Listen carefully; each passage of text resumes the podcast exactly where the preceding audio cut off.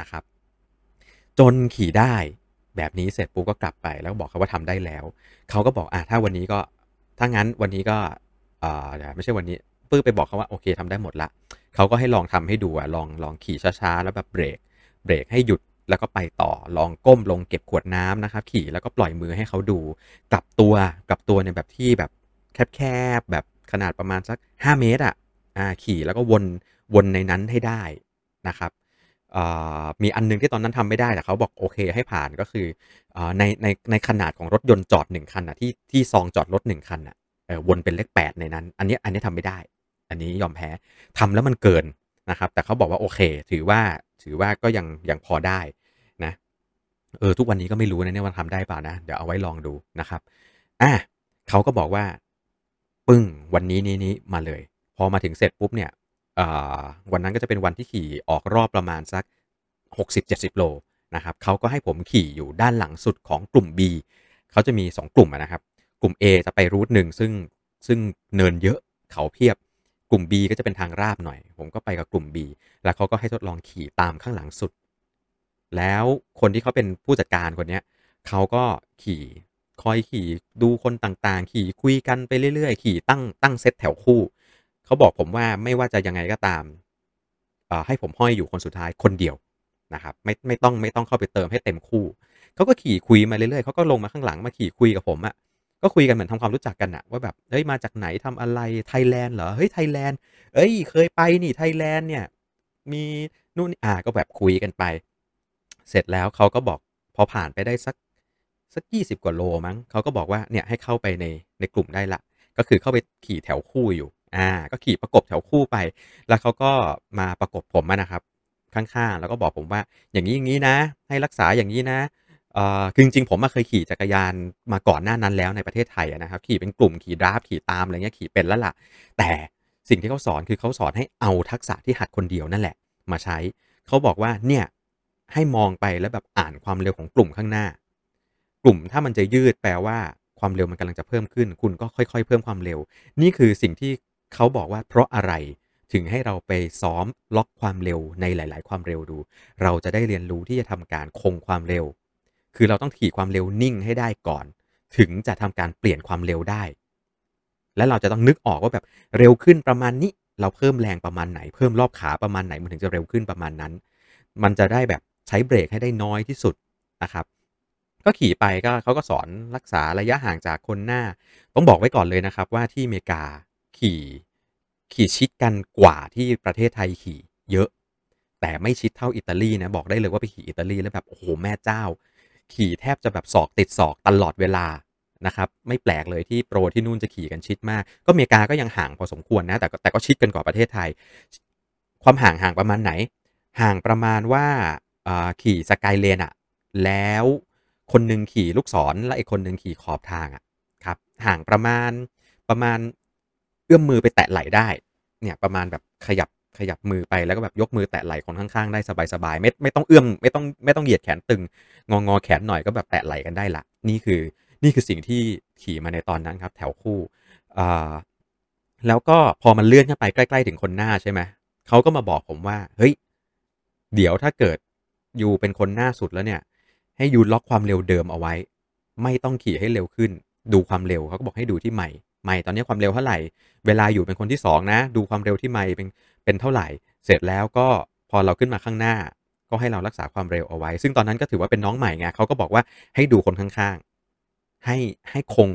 คงเพสเดียวกับคนข้างๆ ไว้เวลาขึ้นเนินหรือลงเนินก็ตามนะครับ ก็ล็อกความเร็วคู่กันไป แล้วคนข้างๆ จะเป็นคนบอกผมว่าเมื่อไหร่ที่จะลง หรือถ้าเกิดผมเหนื่อยและไม่ไหวให้บอกเขานะก็ขี่ไปอย่างนี้แหละ แล้วพอเป็นแถวคู่ใช่ไหมเราก็แบบอยู่ข้างหน้า ปุ๊บพอคนข้างๆเขาบอกว่าโอเคละ ลงเราก็แยกออก แยกออกแล้วเนี่ยก็หัดขี่อย่างนี้ไป วันนั้นฮะประมาณ 60-70 โลจำได้เลยว่า ก็ขี่จบพร้อมกลุ่มนะ แต่ว่าประมาณสัก 10 โลสุดท้ายกลุ่มมันระเบิดนะครับเขามีการกระชากเล่นเล่นความเร็วกันประมาณช่วง 10 โลสุดท้าย ซึ่งผมก็ตามหัวไม่ได้ ผมก็มากับกับกลุ่มที่เป็นแพ็คนี้แหละจำได้เลยว่าขี่มากับคนอินเดีย คนอินเดียเว้ย ไปเจอกันที่อเมริกาเป็นเป็นคนอินเดียคนหนึ่งทำงานเป็นเป็นเชฟนะครับ แล้วเขาก็แบบมาขี่จักรยาน เจอกันทุก ๆ วันพฤหัสนี่แหละ อ่า ในคลับเนี้ยเจอทุกๆ วันพฤหัสก็เป็นคนอินเดีย ซึ่งขี่ไล่เลี่ยกันมาโดยตลอดครับ อ่า ก็นั่นคือจุดที่หัดพื้นฐานแล้วก็เข้าไปขี่กับคลับที่นู่น เขาแยกเป็นกลุ่ม A กลุ่ม B เพราะว่ากลุ่ม A เป็นกลุ่มนักแข่ง เสร็จแล้วก็จะมีวันที่เป็นวันที่ซ้อม ซ้อมเป็น race pace นะครับ race pace ก็คือความเร็วแข่งขัน คราวนี้จะแบ่งเป็นกลุ่ม A B C นะกลุ่ม A ก็จะเป็นพวกแคทหนึ่งแคทสองก็คือพวกที่อเมริกามี5แคทนะอ่าแคทหนึ่งนี่คือแคทสูงสุดนะครับแคทห้าคือแคทเริ่มต้นอ่ากลุ่มกลุ่ม A เนี่ยจะเป็นแคทหนึ่งแคทสองกลุ่ม B เนี่ยจะเป็นพวกแคทสามแคทสี่แล้วกลุ่ม C ก็จะเป็นแคทห้าแล้วก็คนที่อยากขี่เลสเพสแน่นอนไม่ต้องถามว่าผมอยู่กลุ่มไหน กลุ่ม C ครับ ก็อยู่กับกลุ่ม C ไปก็วันที่เป็นเรสเพสเนี่ยก็จะเป็นมีมีผู้คุมกลุ่มนะครับ แล้วก็เขาก็จะบอกว่าก็คือจริงๆมันปล่อยโอเพนแหละ แต่มันจะมีจุดที่เป็นแบบปล่อยโอเพนไปจนถึงจุดนี้นะ แล้วถ้าคุณยิงหนีไปเนี่ย คุณจะต้องไปขี่เบารอ หรือจะไปจอดรออะไรก็ตาม มันเป็นแบบจุดรีเช็ครวมพลนะครับ อ่า ประมาณนั้น ซึ่งก็สนุกดีฮะ ก็ได้ได้ฝึกฝนในการขี่เรสเพสที่นั่น แล้วก็เขาสอนด้วยคนที่เป็นผู้คุมกลุ่มนะครับในกลุ่ม C คือผมไม่รู้หรอกนะว่ากลุ่ม A กลุ่ม B มันสอนอะไรกันนะ เพราะว่าไม่ได้ไปอยู่นะครับ แต่ในกลุ่ม C เนี่ยเขาก็จะสอนเราสมมุติเราขี่กันผมจำส่วนใหญ่แล้วในกลุ่ม C จะมีอยู่ประมาณทักสิบกว่าลำนะครับ คราวนี้มันจะไม่ได้เป็นการตั้งแถวคู่ละมันจะเป็นการแบบเดี๋ยวก็เป็นแถวเดี่ยว เดี๋ยวก็เป็นแถวคู่ เดี๋ยวก็กองกันเป็นก้อนนะครับวันเลสเพสนี่จะเป็นเช้าวัน เสาร์ถ้าผมจำไม่ผิดนะเสาร์หรืออาทิตย์วะวันหยุดอะเช้าวันหยุดแบบเงียบมาก ถนนในเมืองที่ผมไปอยู่นะมันลัดเลาะไปตามแบบไร่ข้าวโพดอะเป็นทุ่งนาเป็นทุ่งนาแต่เป็นไร่ข้าวโพดแบบที่อเมริกาในภาพออกไหมเออ ไม่มีอะไรเลย บางช่วงนี่แม่งตรงอย่างเดียวเลย ยาวสุดลูกหูลูกตาเลยครับ ก็บางช่วงก็จะเป็นขี่เป็นก้อนเป็นเปลตอง บางช่วงก็เป็นแถวคู่ บางช่วงก็เป็นแถวเดี่ยว เวลามีคนกระชากออกไปเงี้ยคนที่เขาเป็นผู้คุมกลุ่มอะ่ะเขาก็จะเข้ามาคอยคอนโทรลประมาณว่าแบบ ถ้าจะตาม จะตามไหมใครจะเป็นคนเซตขึ้นไปลากบ้างเเห็นเราหมกอย่างเดียวเงี้ยไปครั้งแรกเลยผมกะว่าแบบมาครั้งแรกนี่กูกะหมกอย่างเดียวเลยเขามาบอกเลยแบบเฮ้ยยูยูหมกอย่างเดียวยูขึ้นไปช่วยกลุ่มลากไม่งั้นข้างหน้าขาดแล้วนะ อะไรอย่างนี้ แล้วเขาก็จะเป็นแบบยิงขึ้นไป พอใกล้ๆถึงแบบเห็นเห็นหลังกันแล้ว สมมติห่างกันสักแบบ 30 วิอะไรเงี้ยอ่าสามสิบสี่สิบวิ ไอคนคุมอะเขาก็จะยิงขึ้นไป แล้วก็ไปบอกข้างหน้าว่าแบบข้างหลังตั้งเพสไล่แล้วนะอ่าข้างหน้าคนที่หนีออกไปสองสามคนต้องรวมกันเพื่อตั้งกลุ่มแล้วก็หนี ประมาณนี้ฮะเขาเขาเห็นเราตัวเล็กเวลาเป็นแบบทางขึ้นเขาแบบยาวๆโลสองโลอะไรเงี้ยเขาก็จะให้เราขึ้นมาเป็นคน set pace ข้างหน้าเขาก็เรียกเลยบอกว่าเนี่ยเขาเรียกผมเขาเรียกผมว่า Mister Thai นะฮะเขาก็เรียกผมว่า Mister Thai ก็ Mister Thai ให้ขึ้นไปดังนั้นผมก็จะรับหน้าที่เป็นคน set pace เวลาขึ้นเขาตลอดเวลา เขาก็จะบอกผมว่าให้ผม set pace แบบไหน ถ้าผมเซตเพสเร็วเกินไป ฝรั่งพวกแบบหนัก 80กว่าโลอะ80กว่าโลนี่ไม่ใช่อ้วนนะแต่แบบตัวแม่งตัวใหญ่มากอะไอ้พวก 80กว่าโลมันจะหลุด เขาก็ให้ผมเซตเพสที่อยู่ในเพสที่มันพอเหมาะที่จะพาทั้งกลุ่มไปได้ หรือบางครั้งเขาก็มาบอกผมว่าเฮ้ยเนี่ยขึ้นเขาลูกเนี้ยยูเบรกเอาไว้ออกไปเลยแล้วยูเชสไปหา ไอ้ข้างหน้าสามคนให้ได้สิ เออทำไม่ได้หรอก จำได้เลยหนีออกมา จะเข้าละแม่งลงเขา ลงลงเขาเสร็จไอ้ข้างหน้ามันลงเขาเร็วกว่าเรา แล้วก็แบบลงเก่งกว่าด้วยไงตัวมันก็ตัวใหญ่กว่าลงเขาแล้วเป็นทางลาบอะเออก็ไล่ไม่เข้าไล่ไม่เข้าเสร็จปุ๊บข้างหลังก็ตามมารวบก็กลับเข้ากลุ่มไปครับอ่าประมาณนี้เป็นความสนุกในการได้หัดปั่นที่นู่นแล้วก็ได้ไปลงแข่งแคทห้าอยู่ ไม่กี่ที ซึ่งบอกได้เลยว่าลงครั้งแรกก็ DNF ครับ โดนน็อกรอบไครทีเรียมนะครับ ก็สนุกดี เป็นประสบการณ์ที่ดีในการที่ไปขี่ที่นั่นได้ไปดูคนที่อยู่ในคลับทีมเดียวกับเรานะครับเขาขี่กันยังไง ได้ไปดูในพวก Cat สาม Cat สองแข่งเดือดมาก จริง ๆ แบบบรรยากาศน้องๆ ชิงแชมป์ประเทศไทยเลยนะครับ ในในตัว Cat Cat สาม Cat สองนะอืมบางคนนะบางคนเขาขี่ Cat สามเขาจะมีแข่งทัวร์ด้วยทัวร์สามวัน ทัวร์สี่วันเป็น stage race เงี้ยพวกที่เป็น Cat สามขึ้นไปเนี่ยจะได้ไปเข้าร่วมนะครับ บางคนพวกพวกที่อยู่แคทหนึ่งอะส่วนใหญ่แล้วจะเป็นนักกีฬาในระดับรัฐนะครับพวกนี้จะเตรียมตัวแข่งในพวกกีฬาการแข่งขันสเตทแชมเปี้ยนชิพชิงแชมป์ประจำรัฐ หรือว่าบางคนเป็นนักกีฬาของมหาวิทยาลัยอ่าก็จะมีการแข่งขันตัวจักรยานชิงแชมป์มหาวิทยาลัยของสหรัฐอเมริกา พวกนี้จะเป็นตัวเป็นตัวของมหาลัยก็จะเป็นแบบมาอยู่ในคลับนี้ด้วยคนหนึ่งเขาก็จะแบบมีการเตรียมไปแข่ง บางคนก็เป็นตัวลู่ครับ ราะว่าที่นู่นมีแข่งแข่งลู่ในสมัครเล่นด้วยในช่วงหน้าหนาวหิมะตกเขาก็จะไปขี่ในลู่กันบางคนก็เป็นตัวลู่แล้วก็มาขี่ถนนเพื่อเป็นการซ้อมนู่นนี่นั่นอะไรก็ว่ากันไป พอมันเข้าช่วงฤดูใบไม้ผลิแล้วเนี่ยลู่มันไม่ค่อยมีแข่งละเขาก็จะมาขี่อยู่บนถนน ก็จะเป็นพวกตัวสปรินที่สามารถสปรินได้ดีในงานไคทีเลียมจะเป็นส่วนใหญ่นะ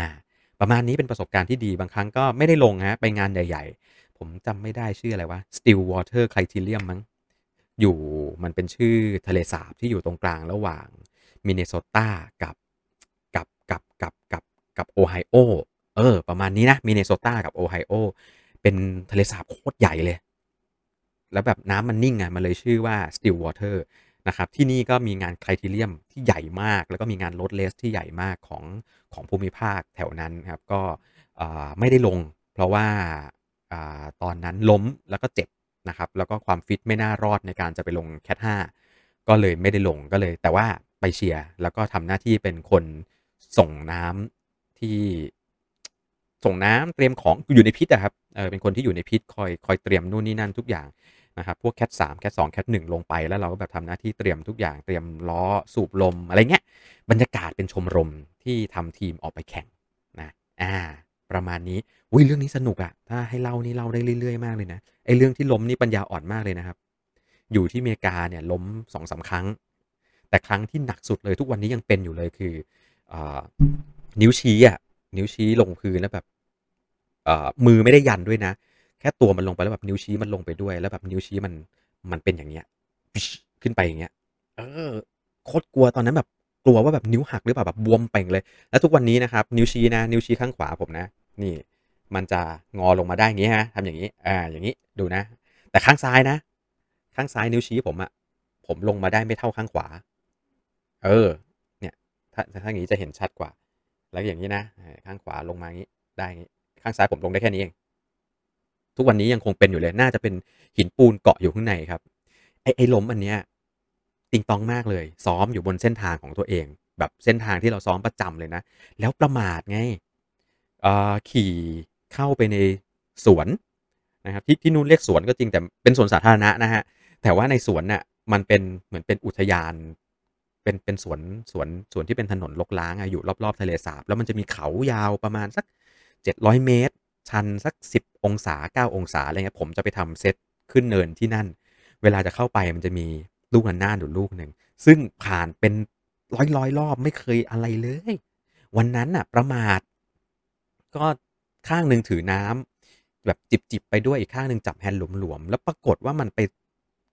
ซัดกับลูกระนาดขี่ก็ช้าด้วยนะไม่ได้ขี่เร็วนะ แบบไปเข้าเหลี่ยมลูกระนาดผิดยังไงก็ไม่รู้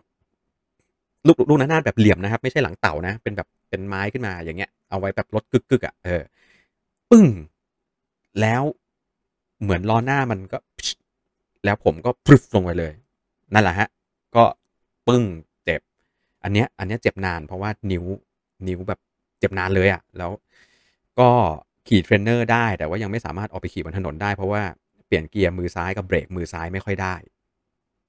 วางมือแล้วแบบจะเจ็บเวลาขี่แล้วมันอยู่บนถนนมันจะสะท้านเนี่ยตอนนี้จะพักนานแล้วที่เหลือก็จะมีไปเสยตูดคันหน้าครับผมตอนขี่กลุ่ม race pace แล้วก็เป็นแบบเหนื่อยแล้วก็พลาดไปจิ้มตูดคันหน้า แล้วก็ล้มก็คือ แปลงง่าย ๆ ก็คือไปเกี่ยวล้อคันหน้านั่นแหละ แล้วก็ล้มไป ซึ่งเอาจริง ๆ แอบ ตอนนั้นก็จะแอบเคืองนะ เพราะว่าเราขี่อยู่ในลายของเรา เออ เราอยู่ลายของเรานะครับ เสร็จแล้วเขาอะไอ้คันข้างขวาผมอะเขาออกซ้ายมา เสร็จปุ๊บมันก็เลยพอออกซ้ายมาข้างหน้าหน่อยหนึ่งอะเขาเลยมาเกย เกยกับล้อผม พอเกยกับล้อผมเสร็จปุ๊บเนี่ย กลุ่มข้างหน้ามันชะลอ กลุ่มมัน กลุ่มมัน มันเบาลงอะเบาลงเสร็จก็บานใช่ป่ะ พอบานเสร็จปุ๊บไอคนหน้าเนี่ยมันก็บานออกซ้ายไงผมก็แบบแล้วผมก็ลงพื้นโครมแต่อันนี้เจ็บไม่หนักอันนี้ก็แบบถลอกหมูดงหมูแดงเฉยที่เหลือก็ล้มตอนแข่งไคทีเลียมครับเข้าโค้งเสร็จแล้วก็แล้วก็ลงไปนอนที่พื้นไม่ไม่ไม่มีเหตุผลอะไรเลยฮะแค่แค่แบบอะไรกันนะเขาเรียกว่าอะไรนะเอ็นเข้าโค้งอะ แล้วถ่ายน้ำหนักไม่ดีแล้วก็วุบแล้วก็ถลายแบบรืดนะฮะกางเกงก็ตูดขาดน่าประมาณนี้ครับ ประสบการณ์ที่อเมริกาสนุกสนุก อยากกลับไปอีกอะ่ะเออแต่กลับไปไม่รู้ตอนนี้ไปขี่กับคลับจะไหวไหมนะครับคงได้คงได้ขี่แบบขี่กรุ๊ปซีเล่นๆเหมือนเดิมครับอะโอเค มาดูต่อไปนะคุณอัครามนะครับผมจักรยานยี่ห้อมองกูสดีไหมครับ ดีฮะเจ้ามองกูสนี่แปลว่าอะไรนะพังพรใช่ไหมดีเป็นแบบหนึ่งในตำนานของจักรยานเสือภูเขาเลยนะ ถ้าผมจำไม่ผิดนะ จะมีความรู้สึกว่ามองกูสไดมอนด์แบ็ก GT นี่ในกลุ่มนี้เป็นกลุ่มโคตรเท่เลยนะครับ เป็นแบรนด์ที่ถูกลืมหรือเอาเป็นว่ามันเป็นจักรยานที่ดีครับคุณอัครามมาดูคำถามต่อไปนะครับ ทาง Facebook ฟัง Facebook มีอะไรพิมพ์ไว้นะฮะ เดี๋ยวเสร็จจาก YouTube จะแวบไปดูใน Facebook ด้วยนะครับ วันนี้ใครมาไม่ทันตอนแรกนี่บอกได้เลยว่าพลาดการแกะกล่องของเล่นนะ เออ ต้องดูย้อนหลังนะครับ เดโรซาอาทิตย์หน้าใช่ครับ เดี๋ยวรอพี่ซอยมานะฮะอาทิตย์หน้าจะเล่าเรื่องเดโรซานะ จริง ๆ อุตสาห์เตรียมโอ้ยเตรียมเนื้อหาเอาไว้เต็มเลยอะนะครับ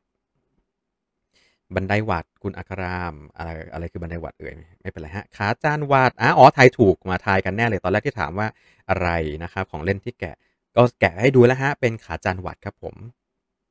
เพิ่งจัดขาวัดซ้าย 105 มาครับ คุณเร็กซี่นะฮะเพิ่งจัดขาข้างซ้ายมาจัดยี่ห้ออะไรครับผมจัดมาเท่าไหร่อุ้ยเห็นตัวนี้นี่อาจจะแบบมีการเซ็งกับชีวิตได้เลยนะนะครับผมอ่าดูไล่กันดูต่อไปนะฮะความสตีฟของขาจานดูยังไงครับคุณอัครามอีกเช่นกันนะครับผม ขาจานติดรถต่างจากขาจาน 105 นู่นนี่นั่นยังไงบ้าง เอางี้ความสติของขาจานดูง่ายๆเลยครับ มันมีอยู่ 2 จุดที่มันจะเป็นประเด็นจุดแรกก็คือตัวขาอะหยิบมาบรรยายให้ดูชึบนะครับ อันแรกคือตัวขาเนี่ยตัวนี้นึกภาพ โดยเฉพาะในกลุ่มขาคาร์บอนในยุคแรก ๆ นะ มันก็จะมีแบบให้ตัวอย่างนี้ได้อะเนี่ยให้ตัวอย่างนี้ได้บ้างนะครับ ซึ่งถ้าอย่างเงี้ยก็ไม่สติฟ อันที่ 2 มันจะเกิดขึ้นตรงช่วงใบจาน ตัวใบจานเองก็มีนะครับมีใบจานบางตัวที่อาจจะไม่สติฟขี่ไปแล้วเวลาเราออกแรงโดยเฉพาะเวลาเรายืนปั่นเนี่ยมันอาจจะเพราะว่าแนวโซ่เนี่ยมันไม่ได้ดึงตรงร้อยเปอร์เซ็นต์นึกออกไหมครับ แนวโซ่มันดึงเสร็จปุ๊บมันมีเฉียงนิดนึง มันจะมีการให้ตัวบิดตัวได้เออซึ่งต้องขี่ฮะแล้วถ้าเป็นคนตัวเล็กๆ อย่างผมอะจริง ๆ แล้วอะ ถ้าไม่ใช่พวกขาจานคาร์บอนแยกไม่ค่อยออกด้วยนะ ต้องบอกตามตรงนะครับ แต่ถ้าเกิดเป็นคนตัวใหญ่ ๆ รับรองว่า ขาจานสติฟกับขาจานไม่สติฟก็จะแยกออกแน่นอนส่วนแตกต่างไหมนะครับ ส่วนใหญ่แล้วที่เป็นขาจานพวก House Brand ทั้งหลายเนี่ยไม่ค่อยมีปัญหาหรอกครับ ในรถระดับมิดเลนกลางๆ ขึ้นมานะ ไม่ค่อยมีปัญหาหรอก ถ้าจะมีบ้างคือพวกรถ รุ่นเริ่มต้นอะแล้วใส่ขาจานขาจาน House Brand ที่เป็นตัวเริ่มต้น พวกนั้นอาจจะมีบ้าง แต่จะไม่ได้เป็นประเด็นที่ยิ่งใหญ่มากนะครับคำว่าสติฟไม่สติฟของขาจานถ้าคุณไม่ได้เป็นนักปั่นในระดับเท้าอีลิทนี่ผมว่าอาจจะไม่ได้ส่งผลกับคุณเยอะมากด้วยซ้ำนะครับ นี่ขาวัดแม็กจีนะมีคนทายมานะครับขาจานแม็กจีนใส่ฐานหรือชาร์จไฟ เออ ใส่ฐานนะใส่ฐานใส่ฐานใส่ฐานตอนแรกกำลังจะบอกเอ๊ะไม่ชัวร์ใส่ฐานใส่ฐานจำได้ละเคยถามเขาครับผมเขาบอกว่าการใส่ฐานเป็นการดูแลที่น่าจะ ดูแลง่าย เปลี่ยนเปลี่ยนใส่ได้อะไรเงี้ยนานาจิตตังฮะ ข้อนี้ ผมก็เอาจริง ๆ ผมบอกตามตรงว่าชาร์จไฟก็มีข้อดีอย่างหนึ่งใส่ฐานก็มีข้อดีอีกอย่างหนึ่งซึ่งโดยส่วนตัวผมแล้ว ผมไม่ติดฮะจะใส่ฐานหรือจะชาร์จไฟ ก็โอเคทั้งคู่ ถ้าใส่ฐานผมมักจะมีฐานสำรองอยู่ในกระเป๋าเสมอครับกระเป๋าใต้เบาะผมจะมีฐานสำรองอยู่ ถ้าใส่ฐานนะแต่ถ้าเกิดชาร์จไฟก็ ถ้าหมดก็ช่วยช่วยไม่ได้นะครับ ปังครับใช่ฮะคุณคุณอเล็กซ์นะครับอเล็กซ์ติวใช่ไหมอเล็กซ์ทิวนะครับบอกว่าถ้าปังปังแน่นอนขาจานแม็กจีนขาจานวัดแม็กจีนตัวนี้ถ้าเปลี่ยนใบจานได้นี่แบบปังชัวร์ใช่ครับโหอยากให้อยากให้เปลี่ยนใส่ใบจานได้อะ นาะขาจานใส่กับรถพับล้อโอ้โหจะเอาขาจานวัดไปใส่รถพับล้อ20 นิ้วได้ไหมใส่ได้สิครับ ถ้ามันเป็นแกน 20อะหมายถึงว่าถ้าเกิดแกนกะโหลกมันเป็น 20 24 ไม่ใช่ 20แต่เป็นแกนกะโหลก 24 ก็คือใส่จานใส่ขาจานชิมาโดได้ก็ใส่ตัวนี้ได้ฮะแล้วเอาไปใส่ได้เลยเพียงแต่ว่าถ้าเกิดเป็นรถพับเนี่ยถ้าอยากได้พวกรถพับที่มันเป็นจานหน้า 55 ก็คงจะต้องสั่งทางวันแลบต้องถามดูผมไม่แน่ใจว่าเขาจะทำไหมนะขาจาน 55 ไอตัวใบจาน 55 ครับ น่าสนใจมากครับ คุณคุณสุรพงศ์นะฮะ ใน YouTube นะครับ อ่า เป็นตัวที่ปรับปรุงมาจากเวอร์ชัน1 แล้วด้วยใช่ครับผม ตัวนี้เป็นตัวเวอร์ชัน2 นะฮะ ตัวตัวเวอร์ชัน1 ยังมีปัญหาไม่โอเค ดังนั้นทาง OneLap Thailand ไม่ได้นำเข้ามานะครับรู้สึกจะมีของหิ้วเข้ามา แล้วก็ feedback ไม่ค่อยดีเท่าไหร่ตัวนี้ก็เคลมว่าแก้ไขแล้วนะ ขอลองใช้ก่อน นะครับ ว่าเป็นยังไงแล้วเดี๋ยวเรามาเล่าให้ฟังกันครับ ก็ไม่ไม่ไม่อวยอะอะว่ากันตามตรงเลยอะเดี๋ยวให้ลองใช้เพราะว่าวันแลบก็ส่งมาให้ผมแล้วผมก็เขาก็รู้ว่าถ้ามีอะไรก็ว่ากันตรงๆฮะนะครับอ้าวเฮ้ยรูดเพลินไปไหนเลยฮะ ทีนี้อ้าวเฮ้ยหายเว้ยรับประกันกี่เดือน อ่าแม็กจีนรับประกันกี่เดือน อ่าไม่ทราบครับ เดี๋ยวถามข้อมูลให้ขอบคุณมากฮะที่ถามมาผมไม่ได้ถามเขาว่ารับประกันนานเท่าไหร่เอเข้าใจว่า 1 ปีนะ อืม เข้าใจว่านะ เดี๋ยวขอไปเอาข้อมูลแล้วเดี๋ยวเจอกันในงานเขียนกับคลิป แล้วก็ตัวตัวพอดแคสต์ที่จะลงเป็นตัวพรีวิวตัวนี้ฮะ วันนี้มาแกะกล่องให้ดูกันเล่น ๆ ครับผม ความทนทาน ไม่มั่นใจแต่บริการหลังการขายติดต่อได้ตรงครับ ไว้ใจได้ แน่นอนอ่าคุณสุรพงษ์ฮะพูดถึง Product m a จีน ก็ผู้นำเข้าถือว่าได้ใจคนพอสมควรกับการแก้ปัญหานะครับ ถ้าเป็นของของห้าง คุณเก้าเองคิดถึงพี่ซอยใช่ไหมเออวันนี้ผมก็คิดถึงพี่ซอยเนี่ยนั่งพูดคนเดียวเนี่ย เทียบน้ำหนักกับขาจาน SRAM Red บวก SIGEYI เป็นยังไงบ้างครับ ผมเทียบให้ดูไปแล้วนะฮะว่ามันเทียบน้ำหนักได้เท่ากับ 105 และบวกไปอีกไม่กี่สิบกรัมนะครับหรือว่าหนักกว่า Dura-Ace ประมาณขีดนิดๆประมาณขีดหนึ่งฮะอของ SRAM ไม่ได้เทียบเพราะ SRAM เบากว่าอยู่แล้วไงแล้วมันเป็นตัวขาอะลูนะครับหมายถึงตัวนี้มันเป็นตัวขาอะลูผมก็เลยไม่ได้เอาไปเทียบกับขา SRAM อุ้ยถ้าเทียบกับขา Red นี่ เทียบแล้วดู แต่ว่าต่อให้เทียบกับขาเลสนะมันก็หนักกว่าเท่าไหร่อะ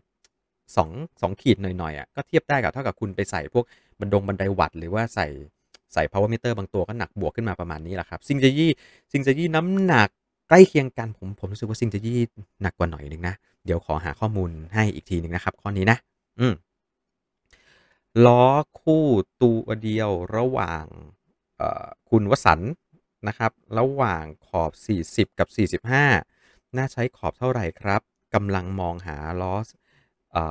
โทเค็น C45 กับ o d น45 โดยส่วนตัวผมนะครับ ถ้าถ้าเน้นไปที่ performance ในการขี่ทำความเร็วสูงนะฮะอยู่ในกลุ่มขาแรงนะครับขี่ขี่ในสไตล์การแข่งขันความเร็วแช่กันอยู่ยยาวๆ ไป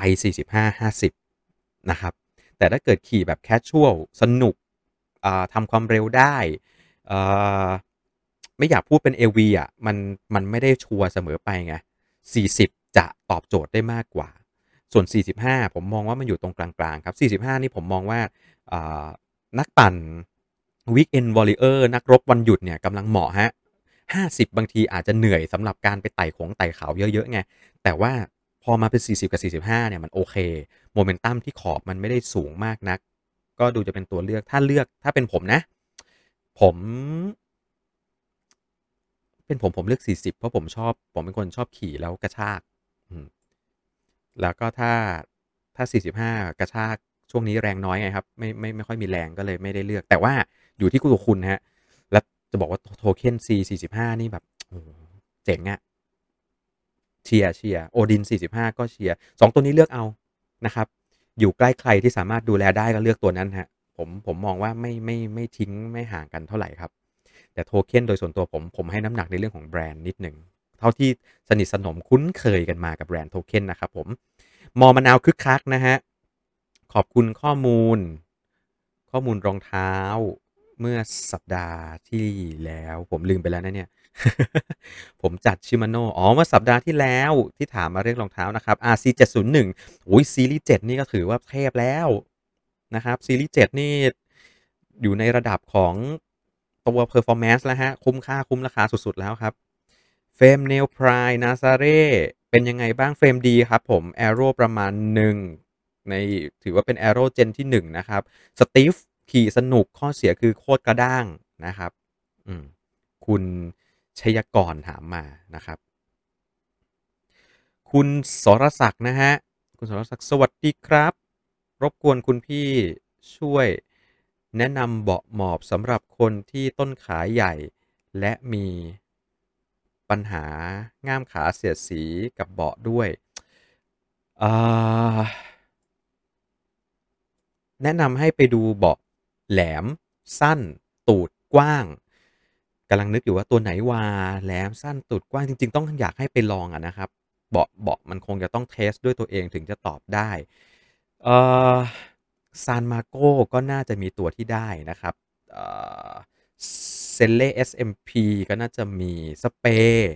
สเปย์ก็น่าจะได้ไปดูตัว Power ที่มันสั้น แต่ผมไม่แน่ใจว่า power ตัวจมูกเบาะมันจะกว้างไปนิดนึงหรือเปล่านะฮะดังนั้นทั้งหมดทั้งสิ้นนี้คงจะต้องไปลองดูด้วยตัวเองครับ แต่ตัวที่ไม่น่าได้อะพวก Fizik อะในตระกูลที่เป็น Arione เนี่ยผมว่าไม่รอด